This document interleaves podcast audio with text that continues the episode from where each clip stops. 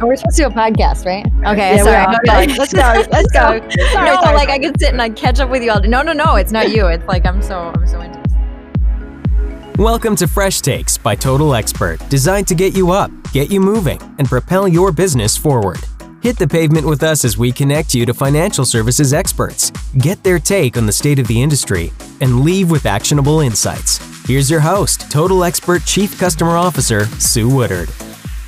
Well, hey everybody, Sue Woodard here, and welcome to another episode of Fresh Takes, where we're going to get some amazing, fresh information from a wonderful, fresh individual. And hopefully, you're getting some fresh air. Get those flip flops, sneakers, or boots on, whatever you've got.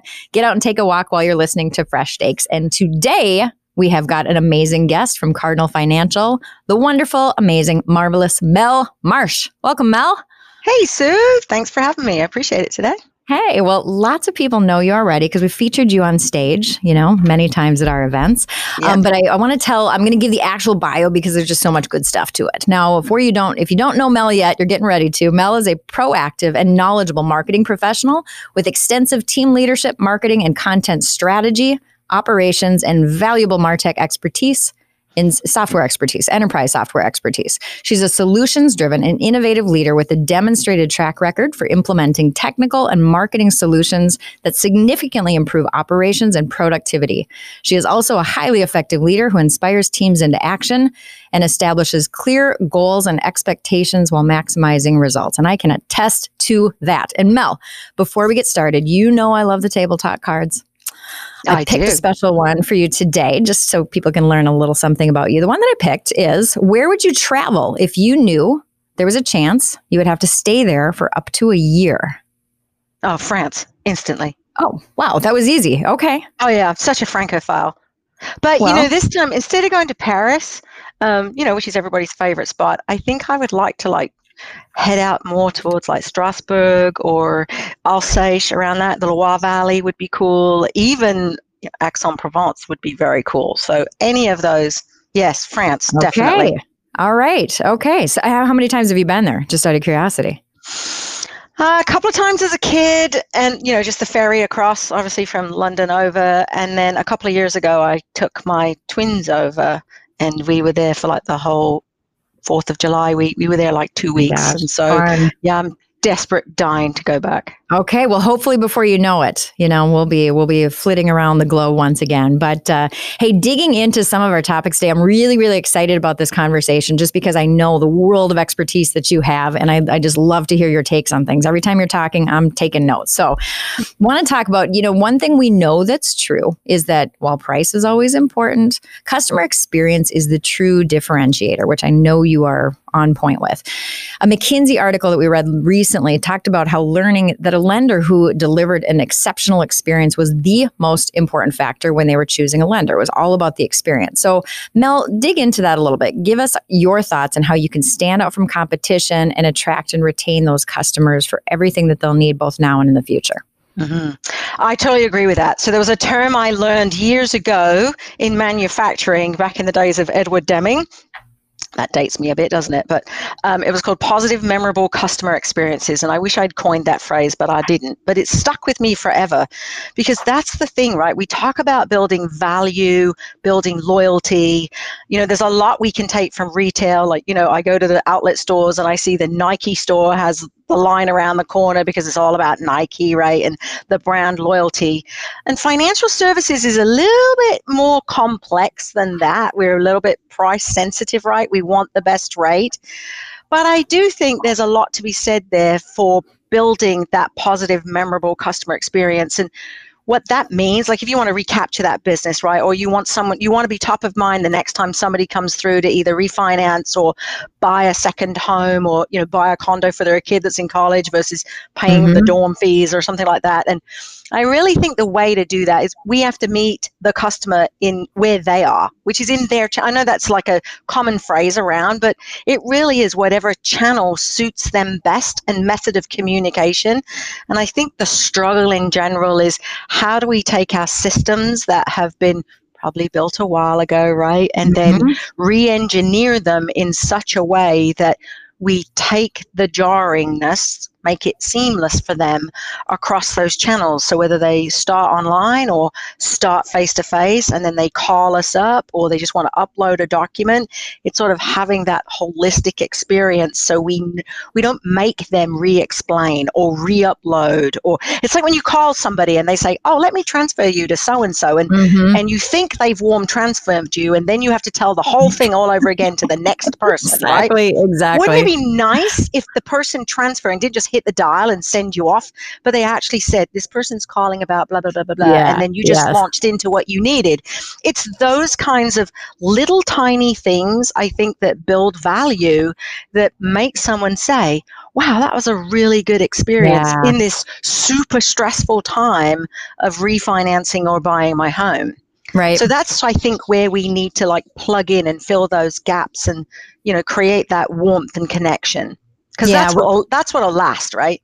Absolutely. And and two paths I want to go down with you on that is because you talked about positive memorable c- customer experiences or PMCEs, but there's mm-hmm. also N MCEs, right? There, there must be negative, memorable customer experiences. Every and. I, I, can't remember the stats, but I do remember, you know, I've heard this statistic, and I'm sure many of you have, um, about how the, the, negative experience is the one that people are way more likely to talk about and remember that it's it spurs up a, a more dramatic reaction emotionally. You're going to tell more 10, 10 people for that negative versus the one person for the positive. Yes, so that's yeah. a hell of a hill to climb over, right? Because ultimately you want that to be so positive and memorable that someone will actually share that 10 times, right? Yes. As opposed to sharing the terrible thing that just happened yes. to them that Absolutely. was compounded by their stress. Yep. And it can be, and, I'm, and that's the other point that I'm glad you brought up is, is the stress. You know, we've talked about that a lot on this podcast. If you've been listening to it, is that mm-hmm. particularly when people are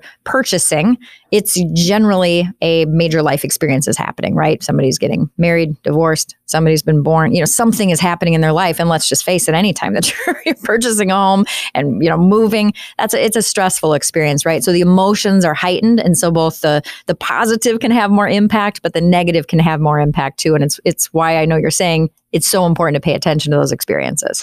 It is, and it's the third party handoffs too. I mean, we've been at this a long time, right?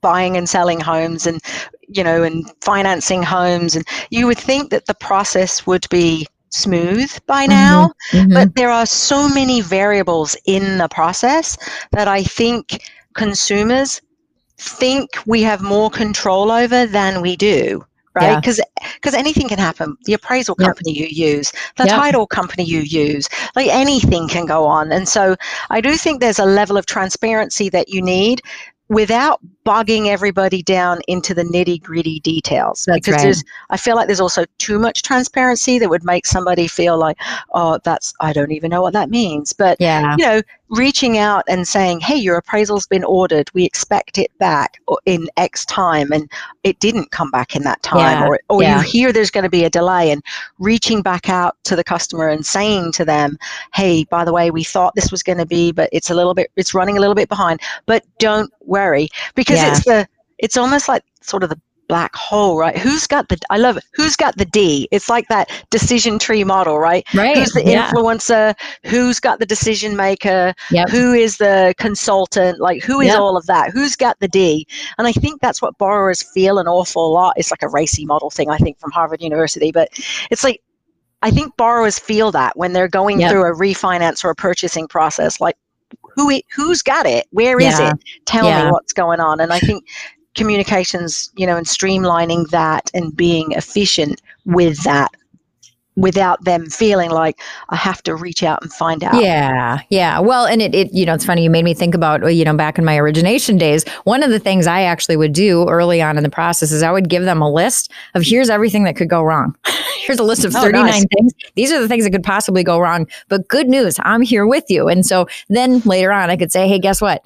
Number 17 you know, your appraisal came in a little short. And so now here's what needs to happen, right? And so it, it's, you know, sometimes it's just that expectation setting. People don't know what they don't know, but it's all about setting those expectations. And to your very good point, you know, really communicating and letting that that customer know we've got it and we've got you and we're going to create, you know, this is going to be a good experience because I'm with you throughout. So I think the key to that, right, is outside in thinking versus inside out thinking. There's a lot we do with our internal process, and we know it trucks through its process all the way to close and fund. Yeah. Um, and I think we can sometimes get caught up in all the steps because there's a lot, right, that we have to do on our end. And I think sometimes we forget that. And so yeah. we forget the customer doesn't necessarily understand all that stuff, right? And so if we can engineer our systems to provide a customer centric thought versus an internal com- company thought, can you imagine right. re engineering the whole 1003 in a way that makes sense to the customer versus in a way that makes a mortgage company? Imagine a world, right? But how great would that be, right? Like, how much yeah. confusion would that yeah. settle if we yeah. had something like that? So, so tell me, as we think about creating these PMCEs, these positive, memorable customer experiences, you know, we know it's a big deal because consumers have a lot of choices out there, right? And they're they're likely that if they do have a negative experience, they're going to pick another brand next time or with their referrals. So, what would you say? You know, getting specific on it. What are the first couple of steps that somebody could take? Somebody who's listening, thinking, "Man, I really need to, you know, potentially look at my customer experience and level that up." What are the first couple things you'd recommend they they do? I think you have to truly understand your customer journey. I think a lot of us don't necessarily drill it. And I don't mm-hmm. just mean sort of like the email journey that happens. It truly is. Do you understand? Can you look at something and say, what are all the on ramps that a customer could come into my into our company and into the process? And then what are you presenting back to them to help that be a seamless journey? Right? Like I could start on the web and then I make a phone call, mm-hmm. or I might be completely digital all the way across or i might be face to face but like what can we do if we understand all those things? And then how do we make the internal systems or at least the communication gaps because it's hard to re-engineer your whole infrastructure right right so how can you create those appropriate communication gaps. It might be a landing page, it might be an email, it might be an outbound call that somebody reaches out, right? Like, how do you fill those gaps within the customer journey? But you have to understand what are they doing? What are they looking at? And, you know, there's a lot that's going on there, right? One of that part of that journey is I'm talking to my friends and constantly validating that I've made the right choice by going mm-hmm. with this company. Mm-hmm. I'm also looking at the website content. I'm also looking at what you're doing in social media and I'm looking at like, you know, reputation management stuff, right? I'm talking yeah. to a loan officer. I could be talking to somebody face to face or it might be on the phone. How does all that live together in a symbi- you know, symbiotic relationship to connect the dots in a way that makes the customer say, this is a good choice for me. I have chosen the right company. So when you talk about, because we've talked about this on the podcast quite a bit, it was is mapping out that customer journey. And I'll tell you, we did it at Total Expert with a big old pad of post-it notes and some Sharpies, big wall in the office. What would you recommend when you're talking about some of the complexities that you just mentioned? Because people can get sometimes derailed by too big of a project. Can't take this on now. What would you say? I was I was post-it notes and, a, and Sharpies and a cross-functional team. What would you say? Same. I think cool. you start with a great big wall and post-its and you map it out and you know it ends up looking like the M1 Spaghetti Junction, right, in London. It ends up literally being this ginormous thing. And you're going to have massive roundabouts because that's what happens is someone will come in and they could come in from this way. And I mean, it, it literally ends up looking like a huge motorway. But I think it's really important for us mm. to understand where the merge lanes are. And I don't know that we do fully get that, right? Like because there's such an overlap and it's really those critical points that we have to understand yeah. so that we can put content in the very least yep. in place in those areas. Spot on. You I, find you find the gaps right? You, you, you, do. you mind the gap you might say. It, it's yeah absolutely. It's kind of like I, I always look through that negative space. I know you know i know that. Like we're doing this really well but what are we not doing? That's right Yep. And like where, because you don't move the, I don't think you necessarily move the business in any great way, great as in big ways, by doing what you keep doing what you do well. You have to find where you're not doing it well, close that gap, and then that's going to give you your incremental growth. To me, anyway. Yes Brilliant. Well, that's why you're here is to share your your perspective, and these are good. This is good. This is cool. I love it. And and you know, an interesting thing I want to segue to because this theme has also come up quite a bit in the podcast is a big part of that customer experience is employee experience and employee empowerment, so that the customers feel valued and not just a data feeling like a data point. So, talk a little bit about how does Cardinal Financial really empower your teams to make sure that they are eh, able to deliver those those PMCEs. Uh, this is actually one of my favorite things about Cardinal. Um, I came here almost a year ago now. I can't even believe it. Um, I've had a amazing time so far, and one of the things that has really made that amazing is that our CAO does empower us to run our business. So that means within certain guardrails, of course, right? Got to manage the financial numbers, otherwise we could drive the car into the ditch, and we don't want to do that.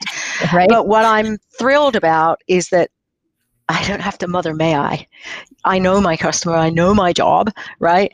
And we are empowered to do that and and he expects us connect with your teammates, reach across the departments, find the barriers and yep. break them down. So you might say, what the heck does marketing have to do with customer service, for instance? But you know, I might see something on the front end around reputation management, for instance, right? And so that could be causing something. I'm just using that as an example, but yeah. there's a, you know, we can reach across the party lines, if you will, yeah. throughout the company and pull together work teams to solve those particular things and then sort of go back to business as usual. And he doesn't get stuck in the middle of that. Like he yeah. encourages us to do that while he's managing the bigger part of the business. And I just absolutely love that. You know, it, yeah. it says he trusts me, he trusts us as his employees, right, to do the right thing by the company. And that is so empowering and soul building, really, that somebody yep. feels that way about you and what you bring to the table. Yeah, you have an incredible leadership team, an incredible CEO. He's always kind of yeah. behind behind the scenes. He's not one to be like, "Put me on the podcast." He's no, he's but like, he's brilliant. He is he's brilliant, and I know it. Brilliant. And the bottom line is, you empower your people to to own those outcomes for the customers, and and the results show right. That's and then, exactly and right. Yeah, no, they do. It's, it's awesome. Yeah, I just love it. You know, it's like puts me on a high every day. I love it. So, so tell me if the folks listening, we're going to walk away with one action item because they're out there in their sneakers and they're listening and they're getting back to their desk. They're going to be fired up. But tell me if there was one thing that you said, man, when you sit back down at your desk, do this thing next. Based on what we've talked about, what would you recommend? Have a freaking plan. I know that's kind of off the beaten path of what we're talking about, but do you know where you're going?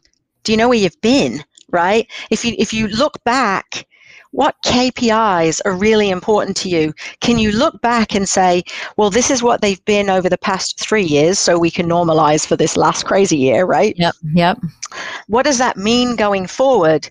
And then identify the gaps. So go to your company store, go to Kinko's, wherever, buy yourself the big pad of, po- pad of post-it notes, get in Zoom whiteboard or whatever with your team, and pick a something. If you can't pick the whole thing, at least pick one part of it that's obviously within your sphere. So for me, that's digital, right? That's web. Yep. Let me take a look at my, you know, I love my analytics, right? So let me take a look at my analytics and figure out what's going on in my journey. Where are my bounce rate, my biggest bounce rates? Can I understand what that's about? I mean, at the end of the day, our websites are not brochureware. They are there for information, right? But at the same token, we have a website because we want to make money intentionally. Yeah. And so, how do you either get somebody into that funnel quickly, or how do you get them the information they need and nurture them so that you can then get them back into the funnel quickly That's when right. the time is right? So, figure out, at least start there. If you're digital, at least start there. Figure out what's going on, know your KPIs,